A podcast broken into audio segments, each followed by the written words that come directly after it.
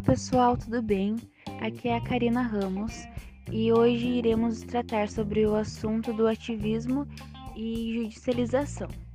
Será que você, como um bom operador do direito, sabe diferenciar esses termos? Então, esse será o tema que abordaremos hoje nesse podcast. O ativismo judicial é um termo técnico e, para facilitar o seu entendimento, ele é uma técnica utilizada pelo Poder Judiciário no entanto, para compreendermos o que significa ativismo judicial, precisamos antes entender o que significa a judicialização.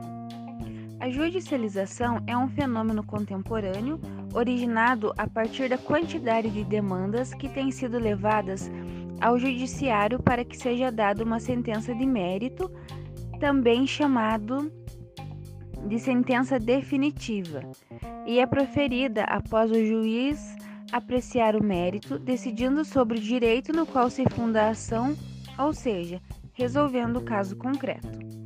Trata-se de um aumento de demandas que busca o Poder Judiciário para resolver questões que, primeiramente, deveriam ser resolvidas no âmbito dos outros poderes, como o legislativo ou o executivo. Esse evento da judicialização ocorreu com a Constituição de 1988 que redemocratizou o país, passando a dar acesso para o Poder Judiciário e intervir em várias demandas. Significa dizer que a última palavra sobre questões econômicas, sociais ou morais de largo alcance estão tendo a sua instância final na decisão perante o Poder Judiciário. Agora, entramos na parte do que tem a ver o ativismo judicial com o judicialismo. Enquanto a judicialização é o fato, o ativismo é a atitude. Então, eles são considerados conceitos primos.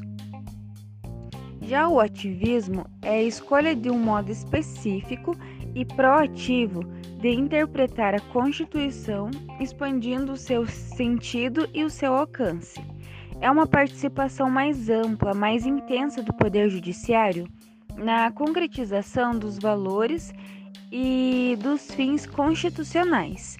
Então, se de um lado eu tenho uma pessoa que leva ao poder judiciário judicializando uma questão que não foi resolvida nem pelo poder legislativo e nem o executivo, de outro lado eu tenho que ter uma atitude do poder judiciário para resolver essa questão o fato da judicialização acarreta o fato do ativismo judicial. O ativismo, portanto, está ligado ao fenômeno da judicialização na política, concorrendo uma série de fatores. Para este fenômeno, tais como o sistema político democrático, a separação de poderes, o exercício dos direitos políticos, o uso dos tribunais pelos grupos de interesse, a inefetividade das instituições majoritárias, a transferência dos poderes decisórios de outros poderes ao poder judiciário.